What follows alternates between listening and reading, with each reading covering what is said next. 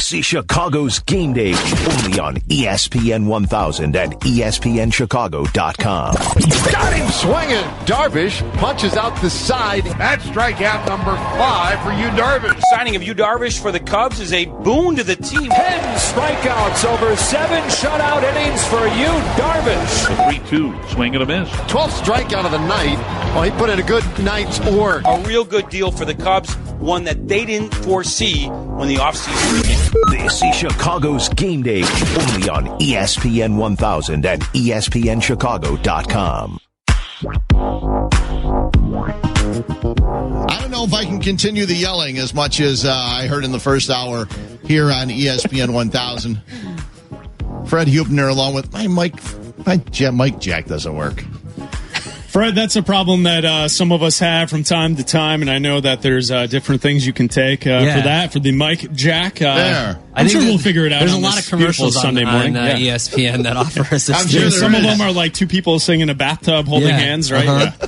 For all of the uh, for all the people out there that are Cub fans, you can relax. Don't worry about season ticket prices this year. This just in, the MLB has decided to cancel the 2018 Oh, yeah. season. They will just set you up for the Astros and the Cubs in the World Series. It will be a 162 game World Series between those two teams. and if they are tied at the end, there will be a tiebreaker, the 163rd game, because after the Cubs get Yu Darvish, there's no point in playing the season.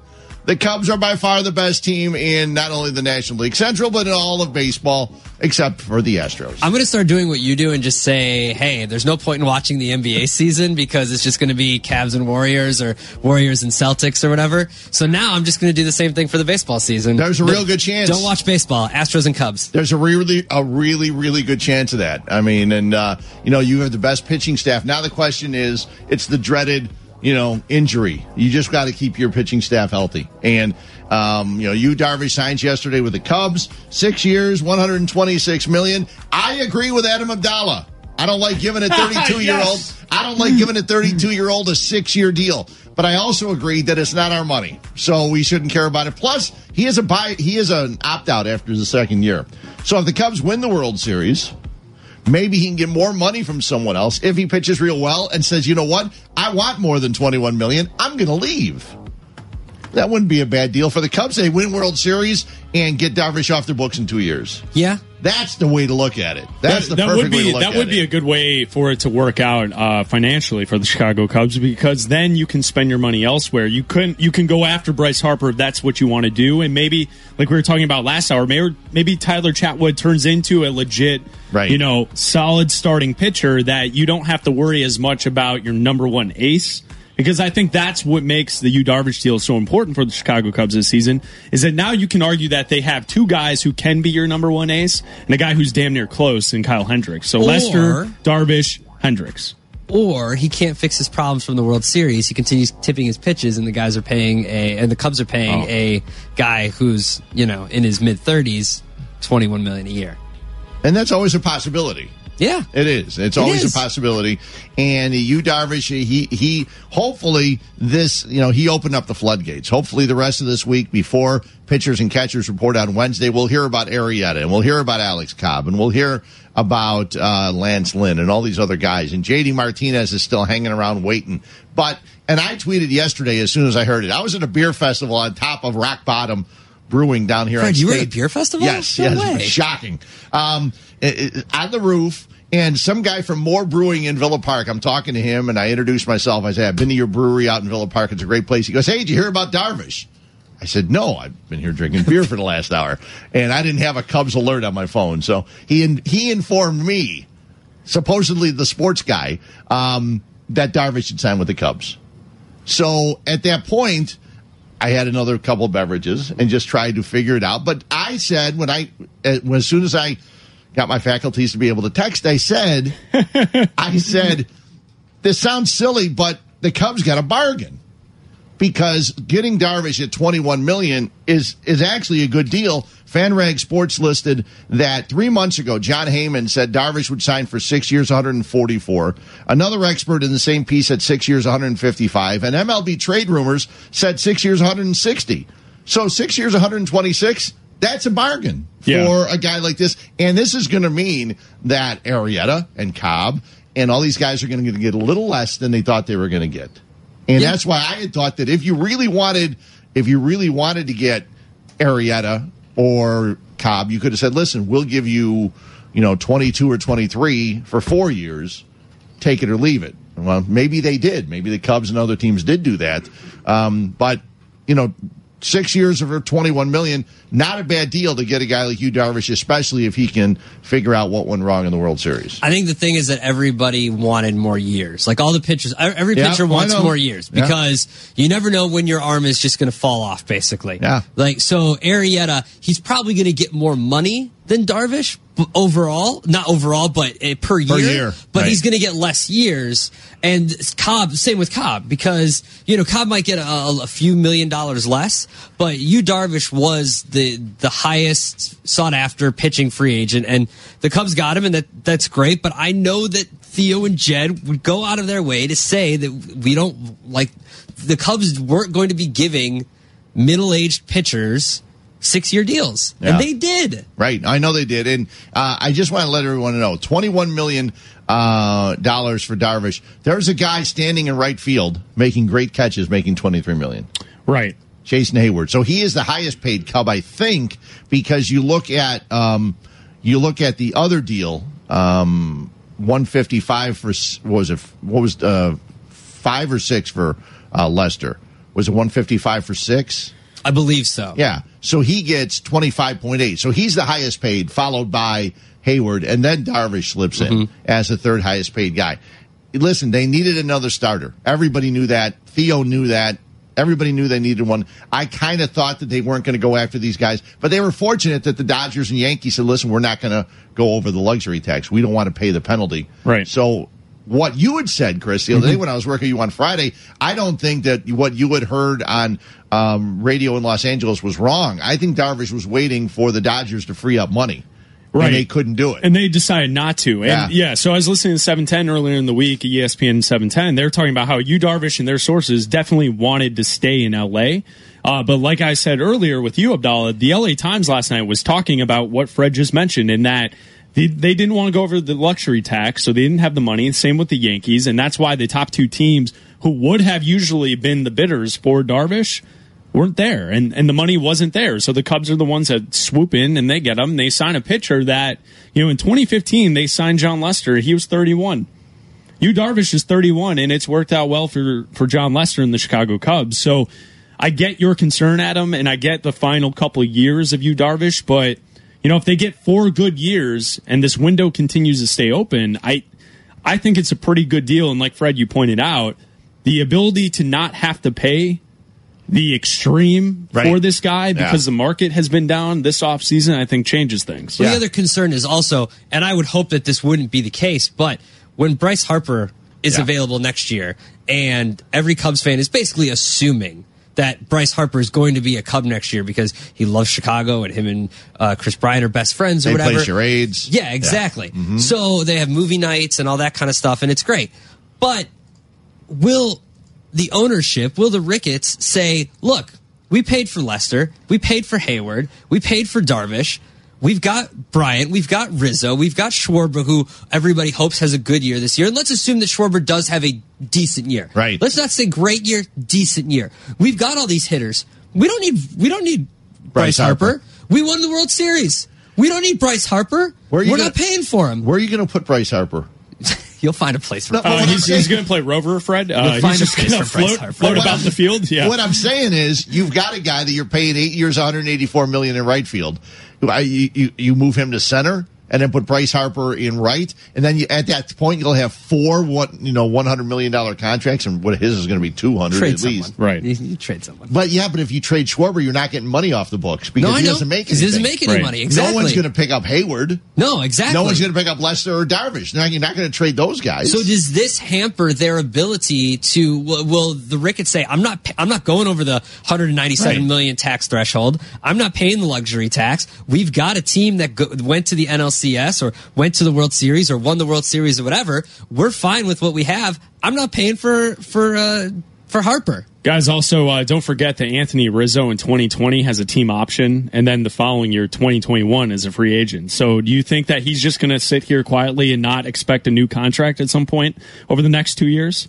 You know what I mean? Like, like you, it brings up an interesting point because as you project out this Cubs team and the window staying open, is now you have to look at when you pay Kris Bryant, when you pay Rizzo a second time, Sure. to a big contract. And then now you have Yu Darvish, you have Jon Lester. Lester will probably never get a big contract again. But you, these are the big dollar guys on the team, Jason Heyward at the very top. And and that's what you have to look forward to going forward with the Chicago Cubs. You also have Quintana at some point will need a new deal.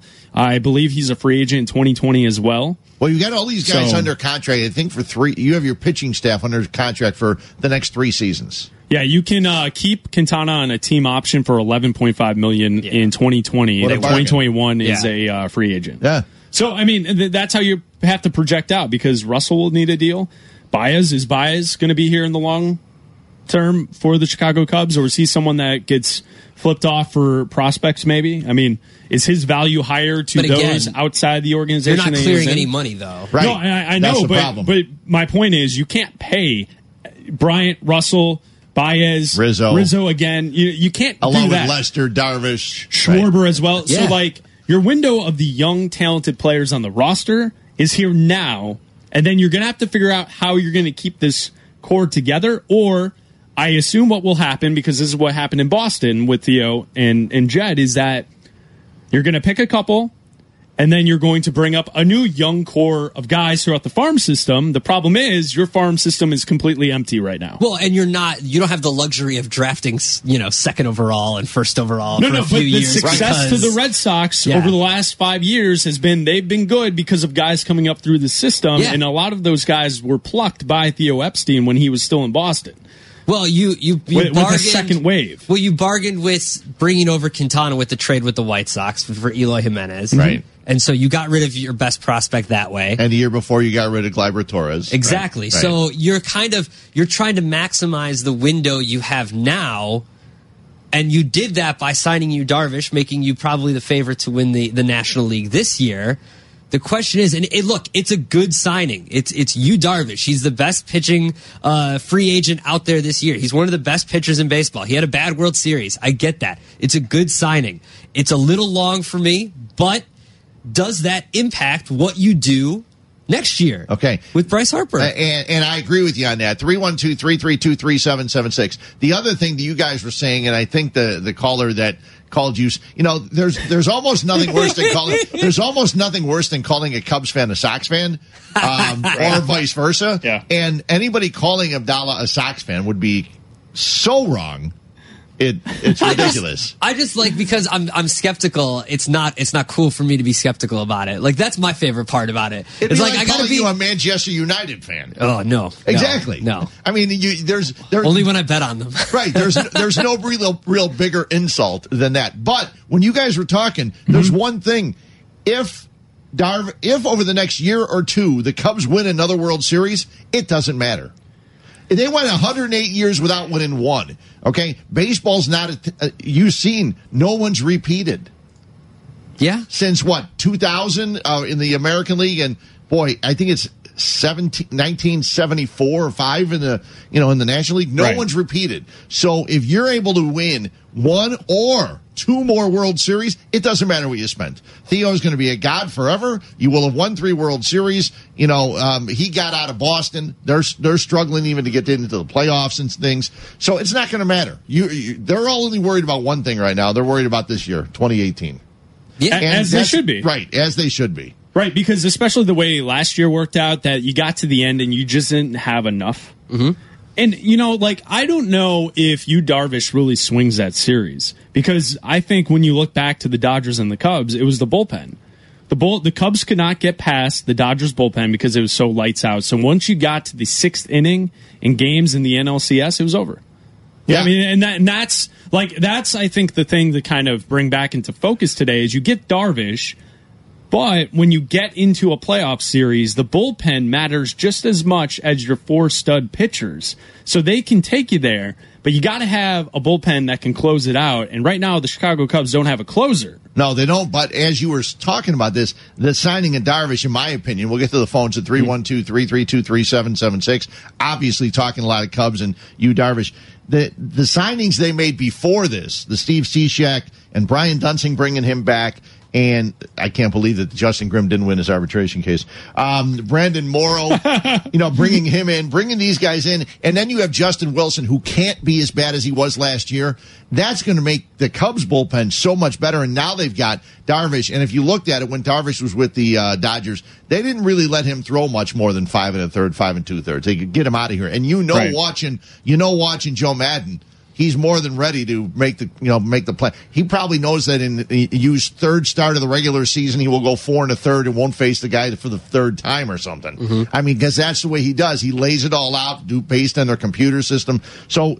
Their bullpen, I'm, I'm sitting upstairs making a list. I've got 26 guys on the roster already. They've got 13 pitchers, um, and they're, the, Chris Gimenez, who was ca- the catcher for you, Darvish, Sure. is going to be there. Sorry, Caratini, you're going to be in the minors. La Stella, happens Zobrist. And the starters. That's it. The roster's set. Forget practice. Joe Maddon should say, here, you guys go on out, recreate for a little while, play your spring training games with all the minor leaguers, and we'll meet Yeah, you up show, in, No, show to up day. We'll one. meet you in Miami for the four game series to start the season. You know, Fred, uh, but the one thing with that I kind of still point to the Dodgers with is that Kenley Jansen is still there. yes, he is. And last year against the Cubs in the NLCS, Kenley Jansen threw four and one uh, third innings pitched. He had eight strikeouts, no hits, no runs, no earned, and he was lights out. So he really was the thing that swung the series because once they got to the end of the game, even though the Cubs bullpen is improved, they don't have Ken- Kenley Jansen. Yeah. So how are you going to get past that?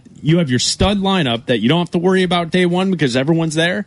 But can these guys perform against the best shutdown closer in all of baseball? Well, and that's what you need. That's what they had in the world when they won the World Series two years ago. You you got to Chapman and Chapman shut it down. Yeah. Like you you you need that. And whether Maddon overused him or whatever, you need that's what you needed. You, I- you needed a guy that you could ride when you get. And if you need the two the two inning save, you just did it. when you get to be my age, sometimes it's it's better to write things down. But I'm trying to remember. I heard this stat earlier this week, and it's that the last seven World Series championship teams did not end the season with the same closer that started the season. right. So they all go on out and pick somebody up. Even way back when, when the White Sox won, they had three closers that year. Bobby Jenks was their last guy. So when you go into the season and you're saying Brandon Morrow and Steve Cishek, they'll, well, you know what? The Cubs are going to look for one thing probably uh, when it comes later in the season: a shutdown closer, Oh, yeah, a guy that trade for pops someone, up, for sure. a guy that pops up. They'll make a deal, and you won't see Brandon Morrow unless Brandon Morrow comes out and his lights out. Lights out. You know, uh, he pitched pretty well last year, except for the one game where they said they weren't going to pitch him. He convinced the Dodgers to pitch him, and he was bad. Other than that, he was really good in the playoffs last year.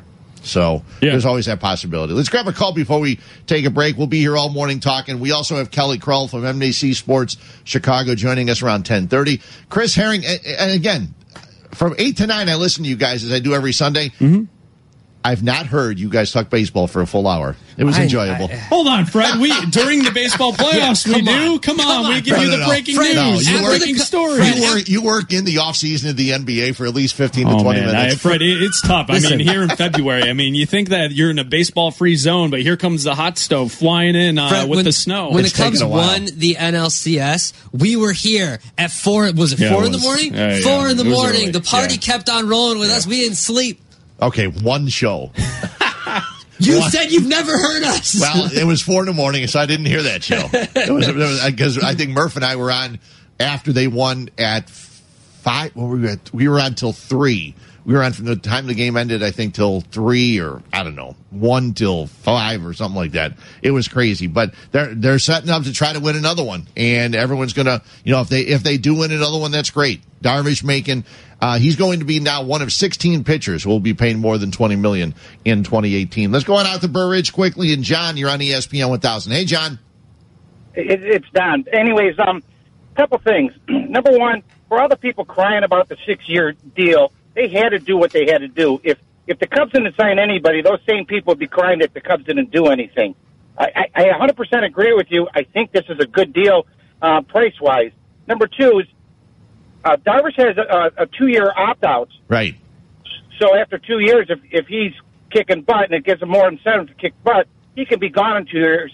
Number three is I question how the, the dollar value is per year. I would imagine with the, the opt out after two years, it's probably a higher price the first two years and it, it goes down. So there's more incentive for him to, to opt out. Um, and one last thing is, I I think the problem with the Cubs is Maddon taking out his pitchers too early. At the end of the year, some of these relief pitchers get worn out. Like I think Edwards was worn out because they pitched him so much. I would hope that Maddon would give some of these starters a little bit more leash, six, seven innings, and kind of save their middle relief because the middle relief and the, and the relief pitchers are a little bit more important come playoff time. Well, and Don, I appreciate the call. I think the one thing he's going to do is he knows he has a guy that is now going to be, have his head down and they're going to have to cheer him up because he's now relegated to the sixth guy again and the long term guy, and that's Mike Montgomery, who mm-hmm. said in the offseason he would love to start. He's yeah. told everybody he'd love to start. Well, right now they know he's not, but maybe you throw him out there a little bit so all your starters get a little bit more of a rest to, and he has a possibility. Yeah, the swing guy. Yeah, he can be the swing guy. Maybe you do that to rest your pitchers a little bit. And I understand that he likes going to the bullpen and uses his guys, but you know, uh, you got a new pitching coach. Maybe he can make sure that Carl Edwards and Pedro Strop throw the ball over the plate instead of walking people. And to Don's first point about they had to do what they had to do, I thought that was the point of these holdouts, like the the owners holding out and not giving these guys money or, or, or years. I thought that was, was the point was resetting the market. Right and they didn't do that. Well, just that they, you know, if you're, you know, if people thought he was going to make six years 160 and now he's making six years 126, that's, you know, well, the money wise, but the point million. was to yeah. not give these guys six year deals. I agree with you. I, and if I'm a, if people were talking about collusion, if I'm an owner, I'm not giving anybody that's 31, 32 years old six years. That's, no. is, is Yu Darvish going to be pitching for the Cubs when he's 37? I don't think so. Like I know you want the security of the six year deal, but if you would have gone to Yu Darvish and said, "Hey, we're going to give you sixty million for two years," does he say no? No, I wouldn't. Of course so. not. I wouldn't think so. Yeah, you got to pay a little more. You got to pay nine million more a year, but you're done after two years. You know yeah. what's funny about it is everyone uh, complained about it all off season and and cried about it because oh look at these pitchers they're not getting their money after age thirty and all this stuff. It's like, do you think anyone in the NBA is paying Vince Carter a five year contract at this point of his career? No, no, because he's old. Yeah, and I you know what he Jeff, does? I, he keeps getting those one and two million two because he deals. proves it though. Exactly. But but like that's that's what I'm, I'm pointing to him, is yeah. like when you get past 31, 32, 33 as a free agent in baseball, teams are smart now. They're not going to give you a five, six, seven year deal. It's just not going to happen. No, and you've got all these, all the, the, the new school GMs and the new school and the owners and stuff, the, the, the guys that are doing the analysis of all of these players. And the analysis is to not give guys that are over 30 long term yeah. contracts. And that's exact the guys who started the model of sabermetrics and all that kind of stuff gave a guy who's 32 six years. Yes, I know did. you can opt out, but that's fine. If they win the World Series and he makes a bunch of money and he has a Cy Young year, whatever, he can opt out. That's fine. But there's a chance that he doesn't. And then you're stuck with him for six years and it could hold up signing Bryce Harper. And It could do. I'm just a little more skeptical, I guess, than most people. I no, know. Adam Abdallah. Chris You're a hater. Haters gonna yeah. hate, man. Yeah. I guess that's me today. That's fine. 312-332-3776. We come back. We'll talk more about the Yu Darvish signing. Was he the right guy or should they have tried to bring um, Jake Arrieta back. Your calls 312-332-3776 right here on ESPN 1000. This is Chicago's game day only on ESPN 1000 and ESPNChicago.com. Hey, off the Judge. Got him swinging. Darvish punches out the side. Ah, and the Cubs fans are going to hope that he does that this year. For the Northsiders, Yu Darvish getting a six-year, $126 million deal it's nice to be able to talk about people actually signing instead of just thinking who's going to sign where. But that's what we worry about next. Chris Black, Adam Abdallah, Fred Hubner here until noon. We'll be talking with Kelly Crull from NBC Sports Chicago at around 10:30. Hey, Cap's going to join us around 11:40. I was surprised it took him so long to react to the news. Like I know he's got Cub alerts set on his phone, his iPad, his other phone, his other other phone, and his computer. Uh-huh. But I was like waiting. Like I opened up Twitter, I saw the deal, and I'm scrolling, and I'm waiting for the cap. But then, of course, he had to take to Periscope. you, you know the story behind this because there can't just be Cap missing the story No, he was calling three games at the same time while working out while working out in the sauna, on his bike that he wheeled into the sauna to get the extra which is sweat on. actually in a cryo chamber. Yeah, it, it's yeah, it's a whole thing, and you know, I I applaud him for this. Uh, at least he sat down, put his phone down for once, and just got a good workout in. Yeah. And usually Cap is just like he's got to do fifteen thousand things at once. Uh, but it's not. It's kind of refreshing that he missed uh, missed it I- and and then had to catch up afterwards. I know Kelly's in Arizona, but Yes. I can't wait to see how long it took Cap to call everybody from NBC Sports to try to get a show together yesterday. Well, he He was a, on yesterday. He yeah? did a thing. Um, I think they're on today too. Yeah, he did a thing earlier, and it was a video thing, like a 60 second thing Yeah. uh, that was on Twitter. Then he also did a Facebook thing and uh, a Periscope. So he's done it all. He hasn't uh, done so an far. Instagram video, so we need to wait for that. And He hasn't done uh, the Twitter holding up his phone yet. Yeah, either, has, he? snapped anyone? Is, do we have any cap? yeah, he gave snaps? you his Yu Darvish breakdown with the dog face.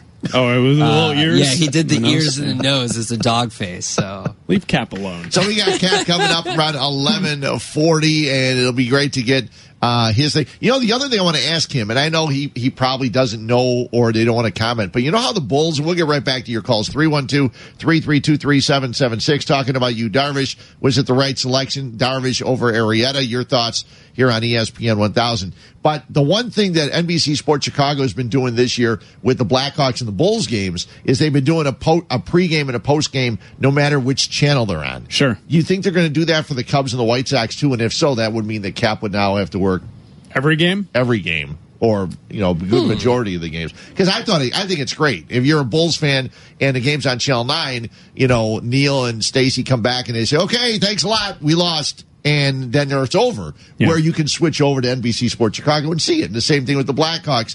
You can see Pat Boyle try to explain seven straight losses about the uh, with the Blackhawks. But do you think they're going to do that? I'm sure he enjoyed that last night. Yeah. You think you're going to do that so Gar so Garfien and Melton have to work after every Sox game? Because as a fan, Yeah. it's, it's something you want to see. You want to see more coverage. Now, Fred, as uh, sports consumers that we are, Yeah. Adam, myself, and you, uh, that's great. I yeah, think that's cool. I think it's outstanding. I also like it from um, inside the business angle that people are getting to work More- more. more I, I work, think, I think that's fantastic as Yeah. well. Uh, there was a time we used to have Bulls Buzz, even though we didn't have the That's Bulls right. on our air. yeah, Bulls Yeah. Buzz, Re- R.I.P. Rest Bulls in Buzz. peace, Bulls Buzz. Uh, but you know, I think it's good, and we do that for like when the Cubs play a playoff game. We Right. have post game shows post-games. afterwards. Cubs Right. Buzz. Um, so yeah, it's great. It would be. It would I be. think it's outstanding. and, and obviously should. you can find and you can find it then on you know online. You can hit hit up Twitter or Yeah, I mean, Facebook Live or Fred, whatever. that's the be. key. Is uh, in 2018, you know, you can do a full production show and just put it on Facebook Live or or tweet out the video of it, and people will consume it just like they will watching it on TV. I know TV stations want the TV numbers. This is Chicago's Game Day, only on ESPN 1000 and ESPNChicago.com. Got him swinging. Darvish punches out the side. That's strikeout number five for Yu Darvish. Signing of Yu Darvish for the Cubs is a boon to the team. Ten strikeouts over seven shutout innings for Yu Darvish. 3 2. Swing and a miss. 12th strikeout of the night. Well, he put in a good night's work. A real good deal for the Cubs, one that they didn't foresee when the offseason began. This is Chicago's Game Day, only on ESPN 1000 and ESPNChicago.com. Oh, what more do you talk about on a Sunday morning than the Cubs signing Yu Darvish to a six-year, $126 million deal? Fred Hubner along with Chris Black, Adam Abdallah. We're here till noon. Kelly Crull from NBC Sports Chicago will join us at 1030 from Arizona. Chris Herring from ESPN and 538 will join us talking some NBA at 11. Big game coming up today. I guess you'd call it a big game, right? Yeah, absolutely. yeah. Sunday showcase, Cavs and the Celtics. You can hear the game right here on ESPN 1000. You can also watch it on ABC at 2:30 and the ESPN app. Yeah, so that'd be. I didn't watch the uh, the Spurs Warriors game last night. Um, The Dubs had was- a uh, big third quarter, Fred. Yeah, they were losing at the end of the first. Surprise, surprise, and then they won. Surprise, surprise. Yeah, and you know, by winning yesterday, uh, Steve Kerr, and you probably heard it during the update, Steve Kerr became the quickest coach in any of the four major sports to get to 250 victories. I think he did it in 302 games. And uh, they asked uh, one of his star players about that yesterday, Draymond Green. Draymond, your thoughts on uh, Steve Kerr? I believe he became the, the quickest coach ever to win 250 games. What does that mean to you? I mean, he got some good players. No, I'm just playing.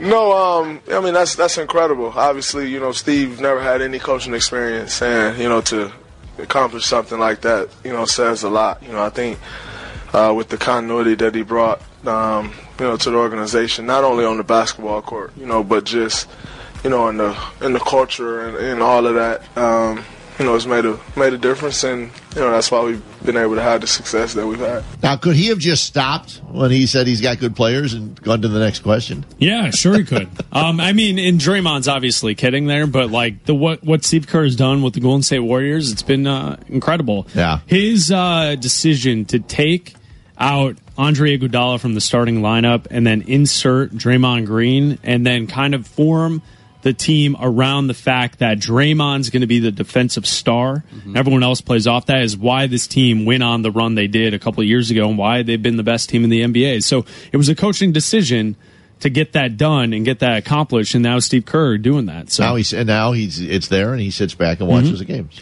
Yeah, absolutely. Yeah, but you, I mean, you see when he's like mic'd up, you see him like the way he communicates with his players, Right. the way he is in the huddle and everything. It's just, it's like a whole different culture that they've created Right. around winning and around like always, like he's not like ever yelling at people. Like there was one like a week ago where he's just talking up Steph and just saying how much they need him and they need him to be good. He's like, he's just going through the stat sheet. He's like, look at you. We're, we're like a plus whatever we need you to be like this. We need you to go out there and take shots like you do. And that's just like Steph doesn't need to be talked up. Right. But Steve Kerr still instills that and still does that, which makes him, I mean, you have to be as good of a promoter as you are when the team plays bad, you know? You, you know what it is? It's really Steve Kerr is the perfect head coach for the millennial generation. Yeah. He is the perfect coach for today's athlete. Well, because yeah, because if they were losing and he was just yelling and throwing clipboards and stuff, which he does from time to time when they're playing poorly, he's Yeah. broken a few clipboards. Mm-hmm. That's why when you, that's why when he gets mad, you know he's mad, Right. Right. Because he never, he rarely gets mad, but when he does, you know, like it's, you know, it's like a teacher that you had that like everybody's cool with, and like he's like everybody's favorite teacher, and they love him, and then, Then he goes mad. off on someone, Yeah. and you're like, oh, whoa, we've never seen that before. He must be really, really mad. So we'll talk more NBA with uh, Chris Herring coming up at 11 o'clock. There's lots going on in the NBA. Uh, the Cavaliers with, you know, getting rid of six players, bringing in four. And now officially, uh, Derrick Rose is on the market. He was uh, officially released the other day. Yeah, he's still out there. Uh, there was a report yesterday that the Washington Wizards are interested in signing him because John Wall is out for a couple more weeks. Um, I, you know, I, am not sure. I know they need some depth at point guard to help get through until John Wall is back. Yeah. I, I don't know if they need Derrick Rose. Does anybody need Derrick Rose? Look at you. Honestly, you've got, no. You've got Derrick Rose, a guy who was signing one year deals, thinking he can sign another long term deal. And then I mentioned this to you Friday. Last year, we were sitting here talking about a little five nine or whatever he is guy who could have been the MVP, was leading the league in scoring, and now. Uh, he had 22 last night with the Lakers, I know, uh, off the bench, but Yeah, you- Isaiah Thomas, Yeah, yep. you've got Isaiah Thomas. What, what's you know, ha- has his um, the view of him completely gone out of the window? No, I mean for Isaiah to be uh, his landing spot is going to be a team that needs him to use uh, his ability to score, take all the shots, and to kind of build your offense off of that. And that's what Brad Stevens did last year with the Celtics. So for his future, a you got to find someone willing to give max money to a small point guard. Which is tough to do, especially a point guard that doesn't necessarily make others better. Because if you're a small point guard, but you get everyone else going, then I could see spending the money. Uh, in Derrick Rose's case, you know, it's. I think he's just going to have to play out his career trying to latch on places One and two year just deals. be. See, here's the key: when you look at the NBA, there's a apex to someone's career, and then as they come down from the apex, do you add skill to your game? Do you add a three point shot? Do you add the ability to defend? Do you add this? Do you add that?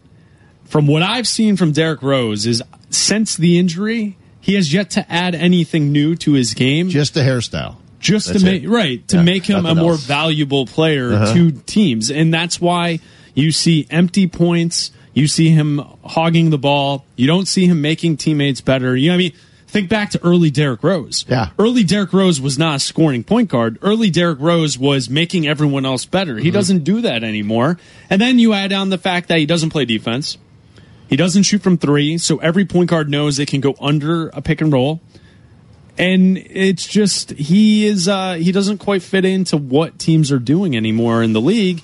And you know, I brought Vince Carter last hour. Vince Carter, when he was coming down from the apex of his career, the reason he's still playing in the league is become because he became a really good effort defender. Right. And he developed a three point shot. So he became a bench guy who could shoot the three and defend. That's valuable. Every team wants that. And from what we've seen on uh, highlights, he can still slam dunk. He can still slam dunk, but like Yeah. that that's why Vince Carter's still in the league. He Right. developed this skill. Why did Jason Kidd hang around for so long? He, after not being a good three point shooter for most of his career, became a great three point shooter. In fact, one of the best in history after developing that shot. And that's how he hung around. He played Right. good defense, he shot threes, and that's something that Derrick never did. So Thibodeau sign his guy. he will. I don't know, man. He will. I- What's, I'm what's not the sure risk? that helps them. What's the risk?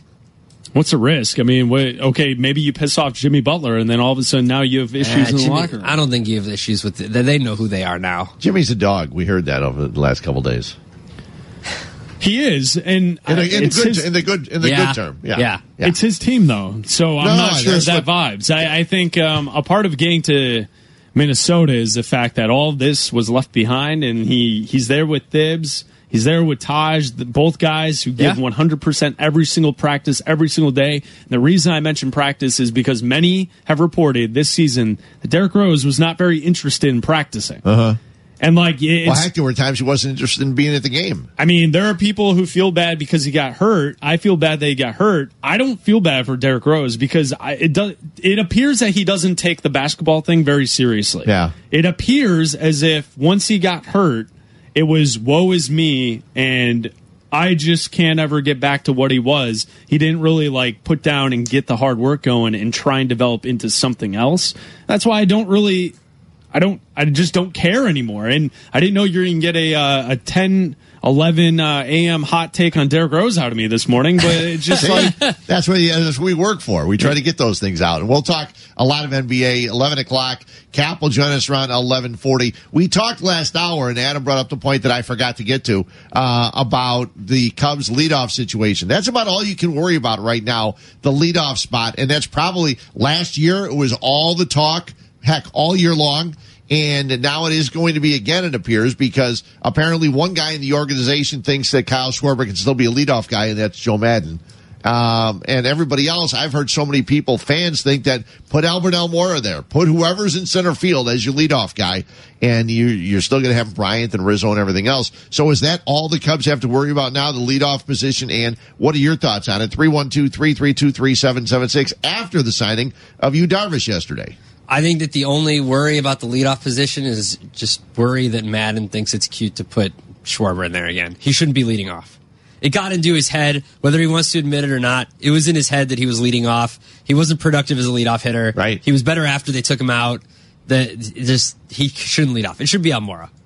I think so. even if he, I mean, Almora is a guy that obviously hits lefties real well, and the only way he's going to learn how to hit righties better is if they put him in the lineup more often. Exactly. Yeah, and he's going to be fine in center field. I, you know, I think he's a heck of a center fielder. And he can learn because they're given the luxury that the Cubs have already won the World Series this year. yeah. so. If we go That's to right. a, if we go to a hypothetical place, you say that. Schwar- Did Schwarber struggle last year because he struggled, or did he struggle last year because he was in the leadoff spot?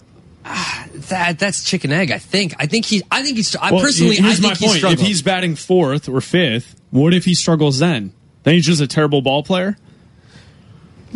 He'll still hit his 30, 35 homers. I think so. I think he. I think that this is my opinion. I think that he struggled because he was in the leadoff spot. I think he struggled because it got into his head that he was leading off. I think that's what it was. It's a, it. Baseball is a very. It's a mind game, and when you get when a player gets into his own head, he struggles. And I think Schwarber got into his own head and he struggled as a leadoff hitter. But he just he struggled last year though. He did struggle And last that's year. the only sample size is last year him being a leadoff hitter. You don't have a sample size of him batting somewhere else in the but lineup he, where but him just starting as a leadoff hitter lead to those struggles? Okay, but if we before I even do it, if we bring up the stats on where he batted, is it going to be that dramatically different from No, but- leadoff to the other spots in the lineup? Do you get what I'm saying? no, Yeah, Like- but, no- but no, probably he, not. but he was he was off to a bad start because he was leading off and not hitting well. No, And I then at that point, it didn't matter where you moved him because he was it was in his head. Yeah. Well, I, I get that, and I, what I'm saying is like, who said that if he was batting sixth to start the season, that he wouldn't have started off slow like We he don't did? know. we don't know. We don't know that. Yeah. We don't know. Um, I I also think that you have to put your best hitters at the top of the lineup. I mean, it's been proven based on sabermetrics that you should have your best hitters one, two, three, four, right? So burying Schwarber, if he's one of your best hitters and he's revamped his body and he's ready to go for this season, he should be up there, right? So who's leading off then? You can't just put some little slapper up there and, and lead off and then say, all right, here comes Kris Bryant second. Is Kris Bryant your lead off Well, guy? hey, look, Maddon might see new Schwarber. He might see he'd be like, "Hey, new Schwarber," because Well, you've got so the who's new your body, leadoff guy? new new body Schwarber, and he might be like, "Hey, new body Schwarber, let's try this leadoff thing again," and maybe it works. But I don't think he should. I think there's only two options. I think if if Joe gets his way, it'll be Schwarber. If everybody else gets their way, it'll be Almora. I think Almora is a good solution. Um, I liked what Almora did last year, and I thought that splitting the time with Jon Jay, I would have preferred to have more Almora out there because it seems like every time he got an opportunity, he he succeeded and he played well. So it, I know that he had a small sample size, but play, based on the splits. But I, I would like to see more Almora. I don't know that there's you have much choice of seeing anybody else because the only I have five outfielders for the Cubs: Schwarber, Almora, Heyward, Happ, and Zobrist. Right, right. There's nobody else. I mean, they don't have Jon Jay anymore. They're going to go with 13 pitchers, you would think, to start the season. Um, they play their first four games. They play. A, it's weird to play a four game series right out of the box, but they do that with Miami uh, at the very start of the season. Uh, four games right off the bat to start the season, and they're on the road for the first like week and a half before they come home uh, and That's open probably their a good thing given the weather. Well, it's a great thing. I mean, I don't understand why. oh, You know, if this has been a something I've argued about for twenty years. Why you know they say, well, you you can't have uh, you know warm. You've got you've got warm places and domes. What do you mean you can't have teams play on the road? Exactly. Those things? Yeah, it's not a problem. Okay, so I've got the splits here for Schwarber. So last year he uh, started 36 games where he was uh, batting first. In those games, yeah, 36. Uh, in Seemed those like a lot more. 36 games, uh, his slash numbers were 190, 312, 381. So that's uh, batting first. Batting second, 22 games. His slash numbers were 186, 278, 442. Uh, he batted third uh, three times, so that's too small of a sample Right. size. He batted fifth 29 times, slash numbers 273, 368, 667. So his best spot better. last year was fifth in the lineup. So do you put Schwarber fifth and then you put Almora first? I would. Yeah, I would too. Like I know you're burying your quote unquote one of your best hitters, but do we know he's going to be one of their best hitters? Yeah, Are we I mean, sure we don't he's, know. Are we sure he's going to? Like everyone just assumes he's going to. Oh, he lost a bunch of weight and transformed his body. He's going to be an amazing hitter again. Is he? Here is um here are his uh, slash numbers off of uh, leading off an inning or leading off the game. Leading off the game, it happened uh, 31 at bats throughout the season, or uh, 36 at bats plate appearances throughout the season. Slash numbers 161, 278, 194. When he led off an inning, it happened uh, 129 times. His batting average was 195, 295, 398. So that's not something you're going to be able to stop is leading off an inning. No. Right, right. You know, like his numbers are bad leading off an inning, no matter if it's at the start of the game or if it's late in the game. Well, who's going to be who's going to bat fourth? Contreras probably, right? So you'll have somebody. Right. You'll, you'll have Almora, Bryant, Rizzo, Contreras, and then uh, Schwarber. I'm fine with that Yeah, and then you'll have Because- to throw Heyward in there somewhere. because you, Almora's a decent enough hitter. You just have to uh, when Maddon, you know, has to put him in there consistently, regardless of who's pitching. I think he needs to get better against right-handed hitting, and the only way you're going to get that is with practice Yeah. and you know, the Cubs have this luxury of having, you know, one of the best teams in the National League, so they are afforded that luxury for a little bit of time. So let him get the reps in, let him get at bats against right-handed hitting and see if he can improve against right-handed hitting, and then he can be an everyday starter as your leadoff position. I don't see why that's a problem.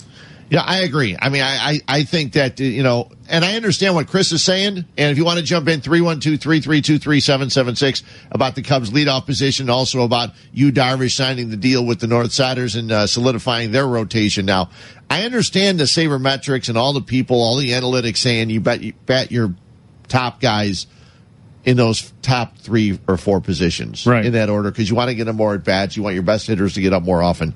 But we see that if your best hitter can't adjust to batting leadoff, they should have moved it a lot earlier. and They should have had another backup plan. You, you know, nobody probably thought that the loss of Dexter Fowler was going to be as big as it was.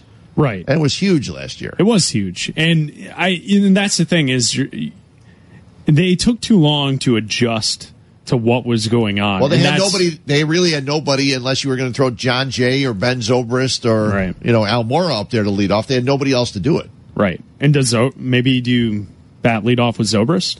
I think if it's not Almora, I think it's going to have to be Zobrist. Yeah. Who else is there? Yeah, You're not going to bet Baez leading off. You're not going to lead off Russell. Oh, Uh, come on. There was a two week uh, little uh, deal with uh, Rizzo. And, Yeah, that and was that fun. worked. Yeah, and that that worked. He had fun with it because he went out there and you know what he did? He didn't have it in his head that he had to worry about waiting for you know Right. waiting out the pitcher's pitch, waiting out walks. He swung at first pitches, Right. which is something that you know when Schwarber went up there, I think he had in his mind, okay, I'm supposed to you know try to take a walk. I'm supposed to give the guy that's up second an idea of what's going on and what this pitcher has today. Oh, yeah. Because if you look at the uh, splits for Schwarber on the first pitch, uh, his batting average was 436 on base, uh, 436 slugging, 1231. Yeah. So, you know, when he actually went at the first pitch and then it dropped uh, significantly, his 1 0 counts were high numbers as well, but once it got to 2 0, that's where it started to drop for him. So, you know, it's he has to change his mindset. If he's going to be a leadoff, he has to go up there thinking, I'm going to get a hit. Do you feel? Do you think? I mean, uh, he's changed his body. He's changed his way, his lifestyle. I think it's called a lifestyle change. Yeah, And- that's a buzzword. That's a buzzword of Yeah. uh, going on a diet is changing your lifestyle. Lifestyle. No, changes. no, because you, you come off a diet. Yeah, Yeah. diet's just a quick, a quick it's, solution. It's the way he eats. And, you know, and they're still going to unless they change the food that they're serving at Wrigley Field before and after games. I mean, it's tough. I mean, Well, they're they're not eating ballpark food. yeah, they're not going up and standing in line and getting catered hot dogs right and now. They're brats. not. No, no, no. But I mean, you know, you, you, they have a lot of salads. But even even that, there's going to be guys on that team that are going to say, "Hey, look, where's the chicken wings? Where's Oh, you yeah. know?" They're going to be other stuff. As they, well, and then when does it turn? Like, if he struggles out of the gate, and it's like a month of struggling Schwarber, when Does does, it change become the again? oh well he changed no no. When does it become oh, Okay. well he changed his lifestyle. Like everybody like I know we don't talk a lot of Blackhawks but everybody says oh Jonathan Toews is a different uh, player ever since he changed his eating habits and he changed his diet. It's it's ruined him as a player. When does that happen for Schwarber? Like does Schwarber get a couple weeks or does he automatically is like oh well he can't hit probably because he's not eating carbs. It's a good question. Um, I mean, think he's strong enough to hit the ball out, even you know, with losing a few pounds. Let's be real. Uh, this should help his defense because she, Be he faster. should be able to get the balls that he missed last year. Yeah. Hopefully. Well, the And question if that's is, not the case, that's going to be a problem. the question is, how much quicker can he be by dropping a few pounds? You never know. No, I don't. I don't know. That's why.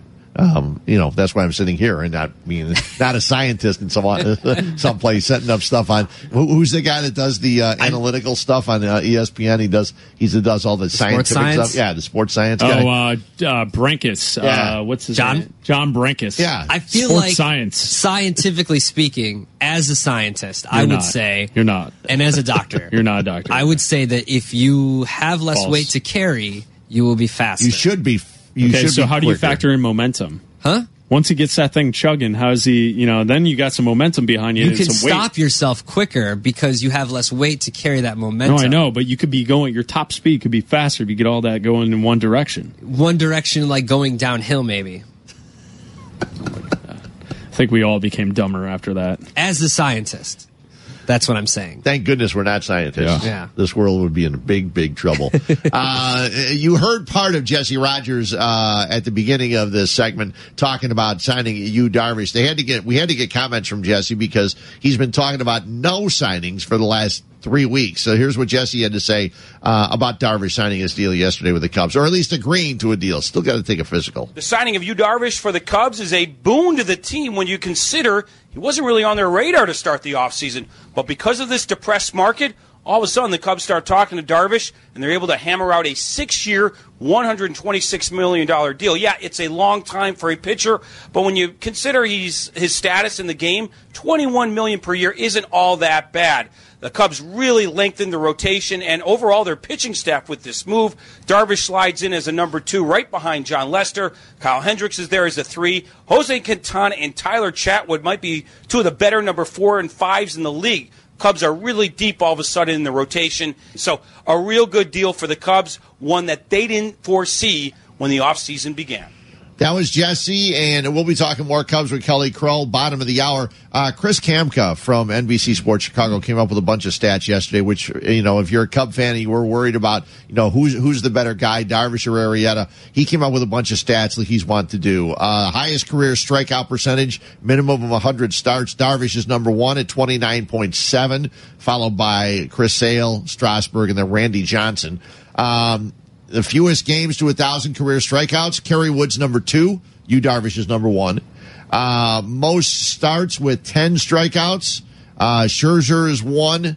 Then Sale, Kershaw, Kluber, Darvish is fifth. That's right, fifth. Yep. Um, 250 plus Ks and fewer than 150 hits in an inning. Uh, Corey Kluber in 2017 did it. Scherzer, Jose Fernandez, Yu Darvish fourth with that. 277 Ks, 145 hits. So Yu Darvish is coming to the north side. His um, career versus the American League and National League, 107 games in the AL, uh, 348 ERA, 665 opponents uh, OPS. Um, the National League has only started 24 games against the NL with a 313 ERA, 33.1 strikeout percentage. Now, it it's deceiving because you get to face the pitcher. Right. So what I was going to say is usually when you look at the two different uh, splits, is that the AL numbers are usually a lot higher Right. because you have to face the DH. Yeah. The NL numbers are pretty similar, but it's a small sample size. Yeah. So I, how much better will Darvish be in a full season in the NL compared to coming over halfway through after being traded from the Rangers to the Dodgers? Um, usually pitchers, their stats get better, just like how we talked about Chatwood, how his stats would be better at Wrigley Field for a full season opposed to being in Coors Field. So interesting to keep your eyes on because I, I think the one thing to question as well is are you getting Darvish after his prime or is he in his prime right now or did we see his prime previously? I know Cap's tweeting out pictures of him throwing lefty, so hopefully he doesn't have to do that. Uh, 68 miles an hour lefty. We Right. come back. Kelly Crull from NBC Sports Chicago will give her opinion. She's in Arizona getting ready for the opening of camp on a Wednesday. It's Chris Black, Adam Abdallah, Fred Hubner right here on ESPN 1000. This is Chicago's game day only on ESPN 1000 and ESPNChicago.com. Number 11, All Star pitcher Yu has a chance to be a monster strikeout game for Darvish. Three up, three down, three more punch out. Faced 11 men. Three of the hitters that he has faced have put the ball in play. And he is perfect through five. Set his punch out number 11, number 12, down number 13, 14 strikeouts, eight perfect innings. Game of a lifetime. This is Chicago's game day on ESPN 1000 and E ESPNChicago.com. I don't know how anybody except the Astros can even get a hit off of Yu, Darvish. Apparently, they just all strike out, which is going to be a good thing for the Cubs and the Cubs fans. Uh, as they get Yu, Darvish, six years, 126 million. Chris Black, Fred Hubner, and Adam Abdallah here until 12 noon. We've been talking about the Yu Darvish signing. We've been trying to help Joe Maddon and the Cubs with their leadoff position. And now we go to someone that actually knows what they're talking about.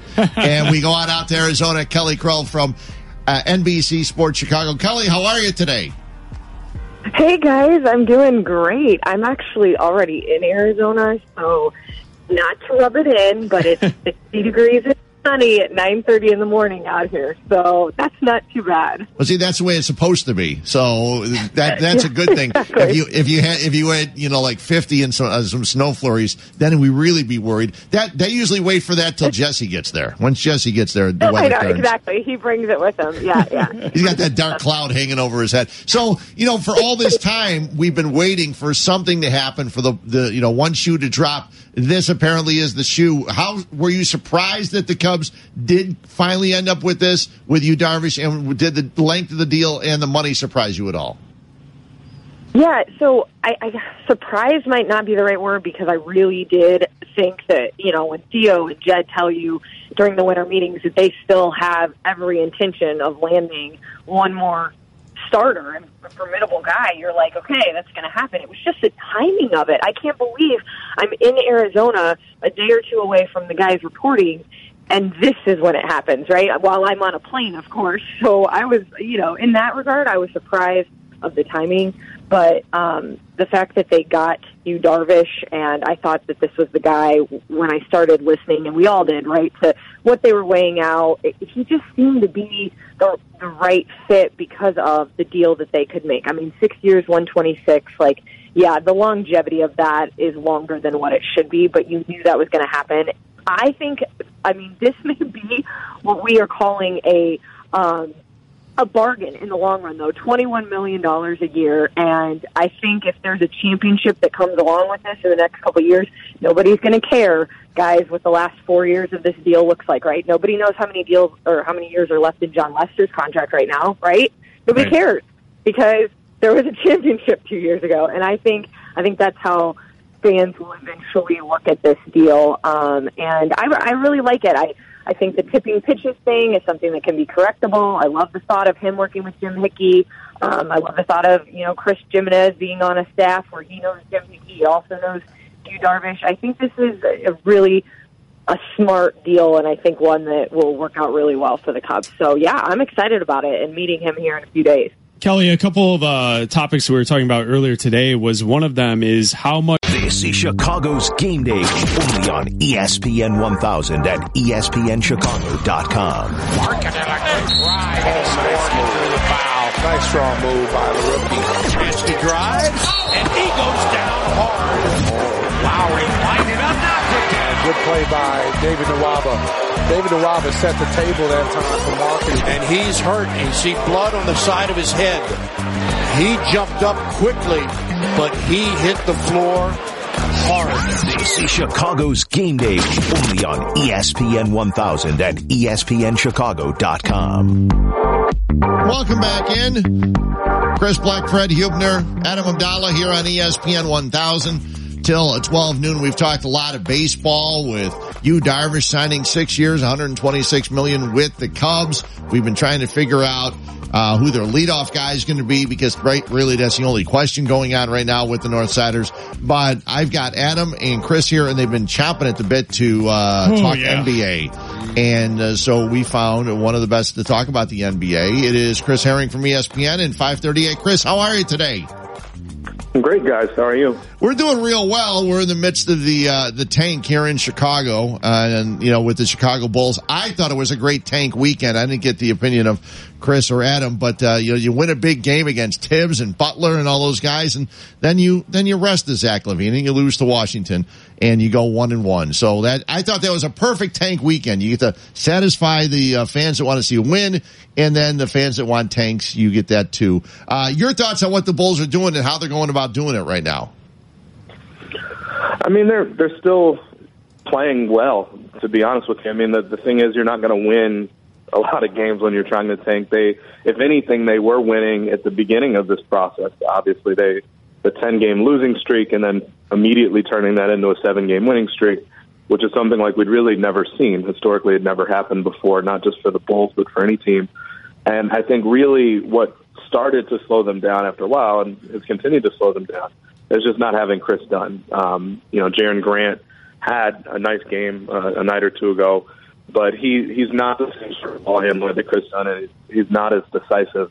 And so really they've they've kind of hit a really bad lull ever since he went down, which that really scary dunk and then obviously kind of falling off the rim and, and falling to the floor and hitting his mouth and, and the concussion that he got. So he's still recovering from that. But that's the major difference. Obviously, Mirotic is a big difference as well.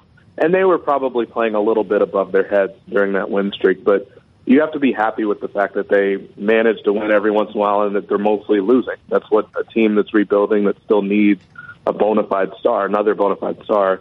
That's kind of what you want because uh, this team, although it's been really nice, young guys progress, you know it wouldn't be enough to necessarily win a title someday, and so they need a little bit more. Chris, when you look back uh, throughout the season and what we've seen from uh, Fred Hoiberg the last couple of years, how do you rate the way he's coached this team this season? I think he's done well. I mean, I, you know, I've, I've publicly said on, on Twitter that um, he deserves a lot of credit. And I think that I was tough on him. I think most people were tough on him. Uh, but you really look at it, and even while I thought he had done a poor job the last couple of years, I was quick to acknowledge that I thought that the front office did him literally no favors, bringing him in first of all on the heels of a very successful coach, love Thibs or hate him, um, but they brought him in to coach a very veteran team that was kind of still, at, worst, maybe a team that should make it to the conference finals, at least you know if they were healthy, and brought him into a situation where this was a win now team, and brought in a coach that didn't really seemingly know how to deal with players that are that hungry and that thirsty to win. Um, literally, the first few weeks of the job, um, bringing Joakim Noah off the bench and then saying that it was Noah's idea, and then Noah immediately turning around to the media and saying no, it wasn't.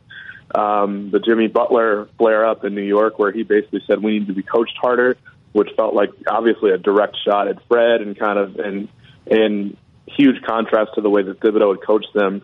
And so there were a lot of things there that he just didn't handle well, but in hindsight, and, and like I said before this, you you also realize that Fred Hoiberg was kind of promised a team that would become younger and become more athletic. And the Bulls said that, and then went out the next year and got Dwyane Wade and Rajon Rondo, which are not you know players I think of as athletic at this point in their career. So uh, once they kind of rid the roster of those guys and started over, I think he's done a pretty good job. Um, you know, I, I think no matter what, this team was probably going to keep him as coach this season uh, because the wins weren't really the most important thing, but the fact that they've shown progression and the fact that you guys have looked really good, the fact that Kris Dunn has looked really good at not having someone directly over his shoulder every play like Thibodeau was last year has really helped, and I think he deserves a lot of credit for that. Zach LaVine hitting open threes and dunking on one of the worst defensive teams in basketball is cool, but what is his ceiling once he's back from this full rehab and the rust is off? What's his ceiling as a player in the NBA? I, I mean, I think we're still figuring that out. Um, you watch him enough in Minnesota, and you realize that he he could score. I mean, nobody had that question. He was averaging 20 points a game there in Minnesota as well. He obviously, could dunk on people. He'd started to really knock down the three consistently, and I mean, especially now in hindsight, you have a lot of people in Minnesota wondering if the Timberwolves gave up the right player in the deal. There are a lot of people that would tell you that LaVine might have actually been a better fit than someone like Andrew Wiggins, uh, who has really had a rough year now uh, with Minnesota trying to adjust to playing with Jimmy Butler. So, I mean, LaVine is a good player. I, I think he potentially could be the best, second best player on your team, but I don't think that you'd win a championship that way. He's got a really long way to go defensively. He, showed really nice potential uh, going head to head with Jimmy Butler the other day, but he just kind of looks lost a lot of the time and loses track of where he is off the ball. Um, and, and so you want to see a, a more well-rounded player be your best player, and um, I, I think he's still working into that. The sort of the he becomes, I think, will better determine whether or not this is someone that can consistently become an all-star. You think of people like Victor Oladipo. Um, he doesn't really have those sorts of holes in his game, and I kind of feel like Zach LaVine has the sort of scoring potential and ability that Oladipo has shown this year. Um, but I, I think that Oladipo is just a better defender, and so I think he's still working toward that. Um, he's got the physical tools to do it. Anyone that's that athletic on the offensive side, you, you know, can do a little bit more on defense.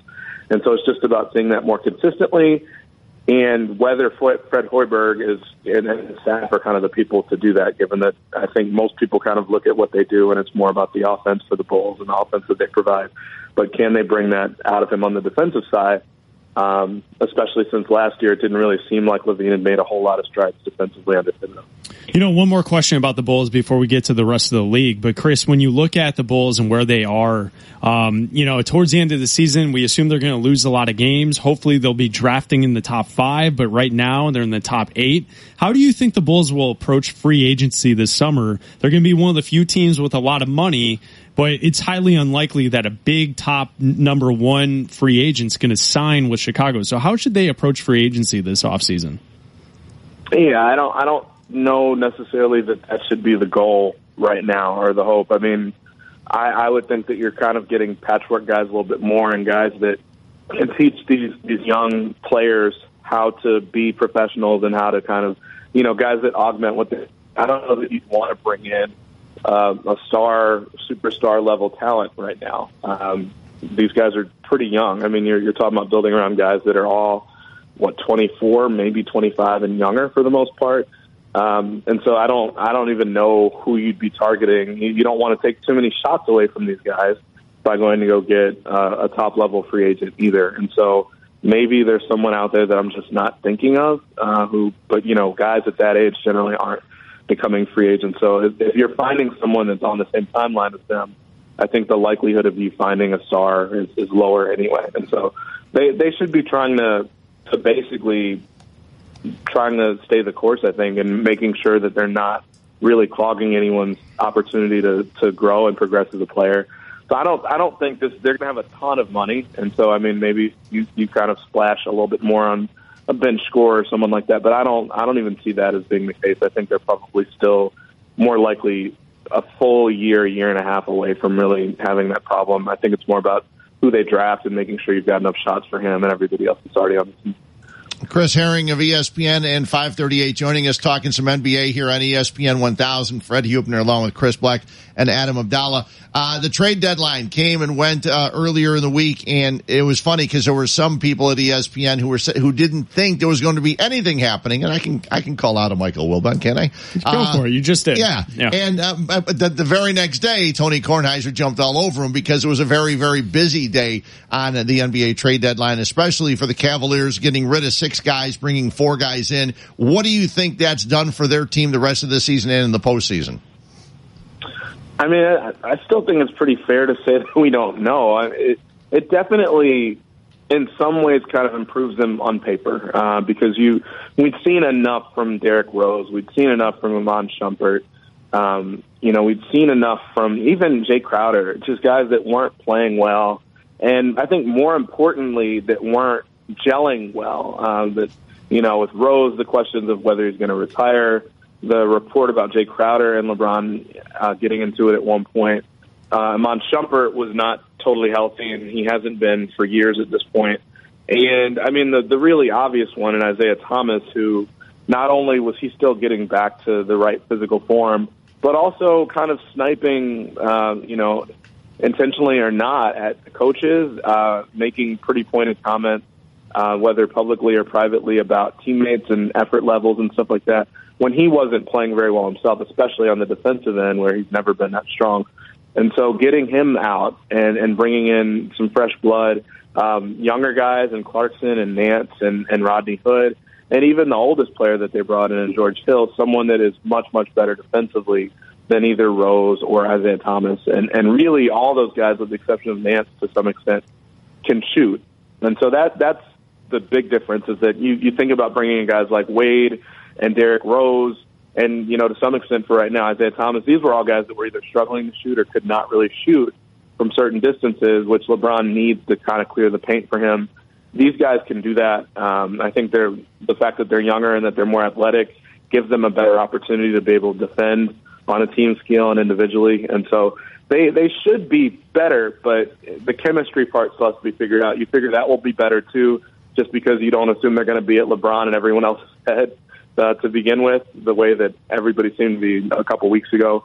But it, it's uh, it's never. We've only seen it happen once in the last 30 years, where a whole roster, half a roster, turned over at the trade deadline, and that was in 2008 with the same team with the Cavs with LeBron, and that, that didn't end up panning out in a championship, obviously. And so maybe it, it helps them come out of the East a little bit better because uh, I think Boston and Toronto were looking really good with the trajectory that Cleveland was on. but I don't think it really changes the the grand scheme of things. I think the Warriors are still far and away the favorites, along with maybe Houston, uh, and I'm not sure that Cleveland has enough defenders yet to really cont- contend with either one of those teams. Yeah, Chris, and I think the thing that's kind of important to point out is even though you've upgraded your team this season from what it was in, in the Cavs, but you're still not better than what you were when you had Kyrie on the roster. So like no. when you when you look at the Cavs going up against Houston, Golden State, even San Antonio, you know, the teams out west and even Boston and Toronto, I, I know that they're upgraded from the trade deadline from what they were before the deadline, but are they upgraded from what they were last year when they got run out of the gym during the finals to the Warriors? I mean, probably not. I, I think first of all, it's, it's really it's hard and sometimes nearly impossible to get equal value for a star player. I mean, the irony, like we said before, is that Kyrie and Isaiah Thomas were essentially traded for each other. Um, you know, and if anything, Cleveland got more out of the deal than Boston did uh, from a standpoint of a star for a star, but then also some additional things thrown in, especially the the number one pick, but also Jae Crowder. But Isaiah Thomas, as we're seeing now, he was damaged good uh, when they got him, and I think they they did know that to some extent because they not only got a first rounder, they not only got Jae Crowder, but they also got a second rounder. I want to say after Cleveland asked for more when they brought IT in for the physical. So you, you can't really get equivalent uh, goods for someone like Kyrie Irving, who's that young, who uh, you know has already hit a game-winning shot in the NBA Finals. Um, and, and I think they learned that the hard way, especially with Isaiah being hurt. Um, but what I will say is that their defense probably has improved now, at least through that deal. If, if this was just a straight up trade where you were getting the guys that you got in the number one pick, um, you know, the guys from the Lakers and what have you, Rodney Hood and George Hill. I mean, it, it probably makes you a little bit better defensively than what you were last year in the finals. Now that assumes that Tristan Thompson gets to a point where he's defending better than he was last year. That assumes that Kevin Love won't be a huge net negative on defense. I think it's possible, but last year they didn't really play any defense, like you said. I think the they gave up at least 113 or 114 points in every game of the finals last year. They had the one game that they managed to win anyway because they just went supernova. But you're you can't. That's why I like the Rockets a lot more, and even Oklahoma City uh, before the Andre Roberson injury against Golden State because I don't think you can win a track meet with Golden State where you're not playing much defense. They can always outscore you. The question is, can you stop them? And Cleveland didn't have the discipline to do that last year. I'm still not positive that they have it now, but I think they at least gave themselves a little bit of a better chance. I don't think they're going to have a better team than they had last year. You lose Kyrie Irving. That's why LeBron didn't want him traded, is because it's really hard to get equal value for somebody like that. The odd man out in this is Isaiah Thomas. How do you see him fitting in in the league moving forward? I don't know. I mean, he, he played last night. I think what we're always going to see from the guy, he, he once he gets everything back, I'm hoping he gets everything back. It's a rough year for him. The fact that he uh, is going to be a free agent and now may not have a full full opportunity to really showcase his talent or how much he's gotten back to his old self. But even if he scores like last night, he, he had a pretty good scoring night, similar to the first game he had with Cleveland um, he's never going to be able to defend anybody. And so, I mean, you have to have a very, very specifically designed team, a team that's already really strong on defense, basically the Boston team that he had, and a team that, you know, doesn't really have any other guys that hoard shots. And um, so the Boston situation might have been the most perfect one for him specifically. I think Boston was smart enough to realize that, look, we probably need somebody bigger than this to build the team around. You remember that Cleveland series last year where Boston went down two to nothing Isaiah got hurt, and then Boston actually was very, very competitive in the next two games and almost tied the series up. That's the problem here, is that um, you can upgrade on someone like Isaiah Thomas, but in Isaiah's situation, I don't think he could find an upgrade in terms of a better team for him than Boston. And so it's going to be tough. I don't know that he fits the Lakers very well unless he comes off the bench and even then their defense takes a big uh, toll when when he comes in. So I don't I, I don't think he's going to get a max deal next year. I mean I think that's becoming clearer and clearer. But I feel for him. He's been through a lot on a personal level. I do think that in a, you know in another generation he could have been a max level player. Maybe he could take a team to a title. But I think today's league is just too different, and the guys are too much bigger than him to really um, allow him to do that. If we look at the Houston Rockets right now, they're only a game back of the Golden State Warriors for the best record in the NBA. They've won seven in a row. They probably have the leading candidate for the MVP in James Harden. Um, outside of just saying Chris Paul was added to the team, what have you seen from the Rockets this year that makes them so special? Oh, I mean, the big part of it is that their defense is is something to talk about now, uh, and not in a bad way. Obviously, in a very good way. Right. Um, this is a team that added PJ Tucker, that added Luc Mbah a Moute, um, and you know already had Trevor Ariza, and and so really, their Clint Capela has kind of gone to another level, and, and I think mainly that um, their record so far, I think, is either twenty five or twenty six and one when James Harden, Chris Paul, and Clint Capela all play together. And that, I mean, that's crazy, first of all. I mean, we haven't seen the team be totally healthy, but the fact that you've basically gone undefeated and almost won that, that game against New Orleans as well. Um, but the fact that they're 10th in the league in defense, I mean, you give yourself a chance basically, with the exception of a handful of teams the last 30 or 40 years, you've had to be in the top 10 in both offense and defense to really have a good shot to win an NBA title. Uh, if you are a super elite team on one side of the ball and not necessarily the other, you have a chance. But more often than not, you have to be in the top 10 on both sides. That's another reason why Cleveland doesn't really seem to be a great, great contender this year.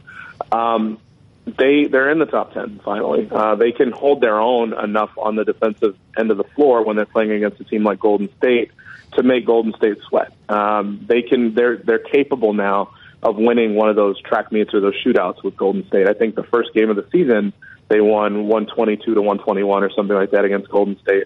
Um, but they've also had moments where they, you know, they can match up with them well. They're not flustered because they make it tough on Golden State to score. And so the defense was the big, big thing that changed. I mean, I wrote about their offense a few weeks ago. That's obviously insane as well. Um, the fact that really you've got Eric Gordon and Ryan Anderson. The fact that you've got two point guards now that can both be out on the floor together, that are both comfortable knocking down a shot from 25 feet away. Um, basically, the story I wrote pointed out that they take their threes from so much farther away than any other team. They've taken something like 90 or 100 more threes from 28 feet and out than any other team. And what that does, one, it forces defenses to come out further to guard you, or if you leave someone totally alone at 30 feet, they can still knock down that shot as an open shot for them. But if you do come out all the way to guard them at 30 feet on the wing, then you're basically um, giving James Harden or Chris Paul a clear lane to a one on one because you can't come in and help and try to swipe at the ball when those guys drive to the basket. And that's the reason that Chris Paul and James Harden are one and two in the league in terms of how much they score out of ISOs and how efficient they are when they go to the ISO. So they just they, they have so many options. Everybody can shoot. Um, they shoot almost 45 threes a game. Uh, it's just kind of a pick your poison sort of offense, and they now have a defense to go with it. So it's a very scary team. Yeah, the shot charts on that are pretty awesome to look at because if you if you hear it, they shoot from farther than anyone else, and then you actually go and look at it where the spots It's are on the floor. It, it's crazy to see how far the the Rockets set up farther than everyone else to shoot long threes, and they're really changing the way the game's being played. Um, two thirty today on ABC and the ESPN app. Also, you can hear the game on ESPN one thousand. The Cavs and the Celtics. The Celtics are retiring Paul Pierce's number today. Uh, how would you describe Paul Pierce's career when you look back and reflect on it? You know, I, I think he, and maybe this is the way Isaiah would have gone down. That's the irony with the fact that just a couple weeks ago we were talking about the the Paul Pierce jersey retirement. He obviously kind of acknowledged, you know, maybe it's petty, but I don't want Isaiah Thomas to be recognized on the same day that I'm getting my jersey retired. I mean, he was kind of a perfect fit with that team. Uh, you know, his career was on a potentially much different trajectory as far as being remembered as one of the all-time greats, but they went out and made the trade for the other members of the Big Three, obviously in Ray Allen and, and Kevin Garnett. Um, he was always a really, really good player. I mean, kind of that Tracy McGrady style game where um, he's not overly quick, uh, but manages to score anyway. Um, a pretty big guy to be able to defend other players. You know, LeBron being one of his contemporaries. Um, and, and so, I mean, he was just a, a really, really great player, solid player. Um, I don't think will go down as one of the all-time, all-time greats when you talk about you know top twenty, top thirty players. Clearly, but um, you know, just a steady force there, and in Boston was there through a rebuild, and then managed to you know kind of reap the benefits and, and be a, a key contributor um, once they reloaded and, and made that team what it was with the big three. Um, I think probably stayed there a little too long, um, and then you know kind of struggled to make it work with any of the teams was with after that with Brooklyn, and then the Clippers. But uh, but definitely had a great career there in Boston and deserves to be recognized. Chris, you're here in Chicago. We talked to him about, about him a little bit earlier in the show. One of the biggest what ifs in the city is Derrick Rose. Uh, he was waived by the Jazz. There's rumors of him with the Wizards and with the Timberwolves. What do you think he's going to do moving forward, and will he get signed by a team this year? I'll tell you what. I mean, what a rough career he's had. You know, I know I, I covered him in New York very briefly. I covered his his civil case, the, the rape trial um, that he had out in Los Angeles, and so I, I kind of know that the opinions on him run the gamut between people that just feel awful for him, people that feel no sympathy for him whatsoever.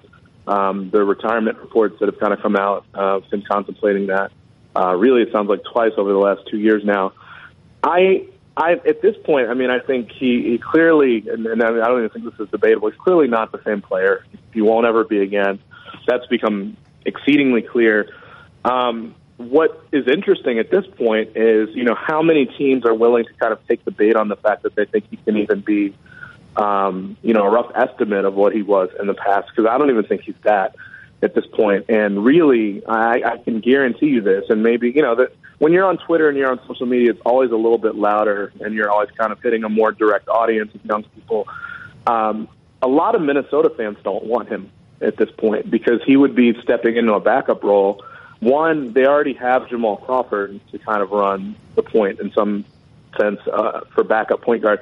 But two, I mean, their main backup point guard at this point is Tyus Jones, who, when he stepped in, played very, very well for Jeff Teague, who is kind of the polar opposite of Derrick Rose in the sense that he's not super athletic. He's obviously a lot smaller, um, but also analytically is is kind of like a gold mine in terms of what they get out of him on the court whereas Derrick Rose is a net negative and has been a net negative going back to you know the first couple of years after his ACL tear.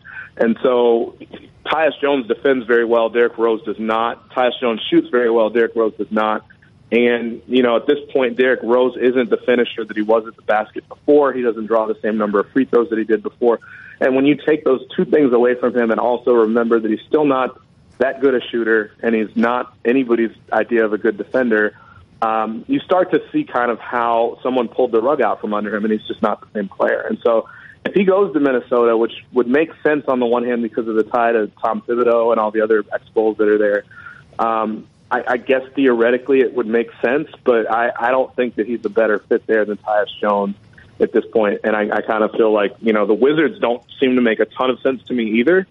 Um, especially they've been winning with with John Wall out, but I you know, I, I think his reputation is still there, and I'm, I'm a little surprised that teams are continuing to gamble on that, given that he has kind of looked as if he thought about backing out of the league entirely the last couple months. But um, you know, when you win an MVP at that age and you're still only 28 or 29 years old, teams are going to roll the dice. It's a low cost gamble because he's not a max player; he's a minimum player, but.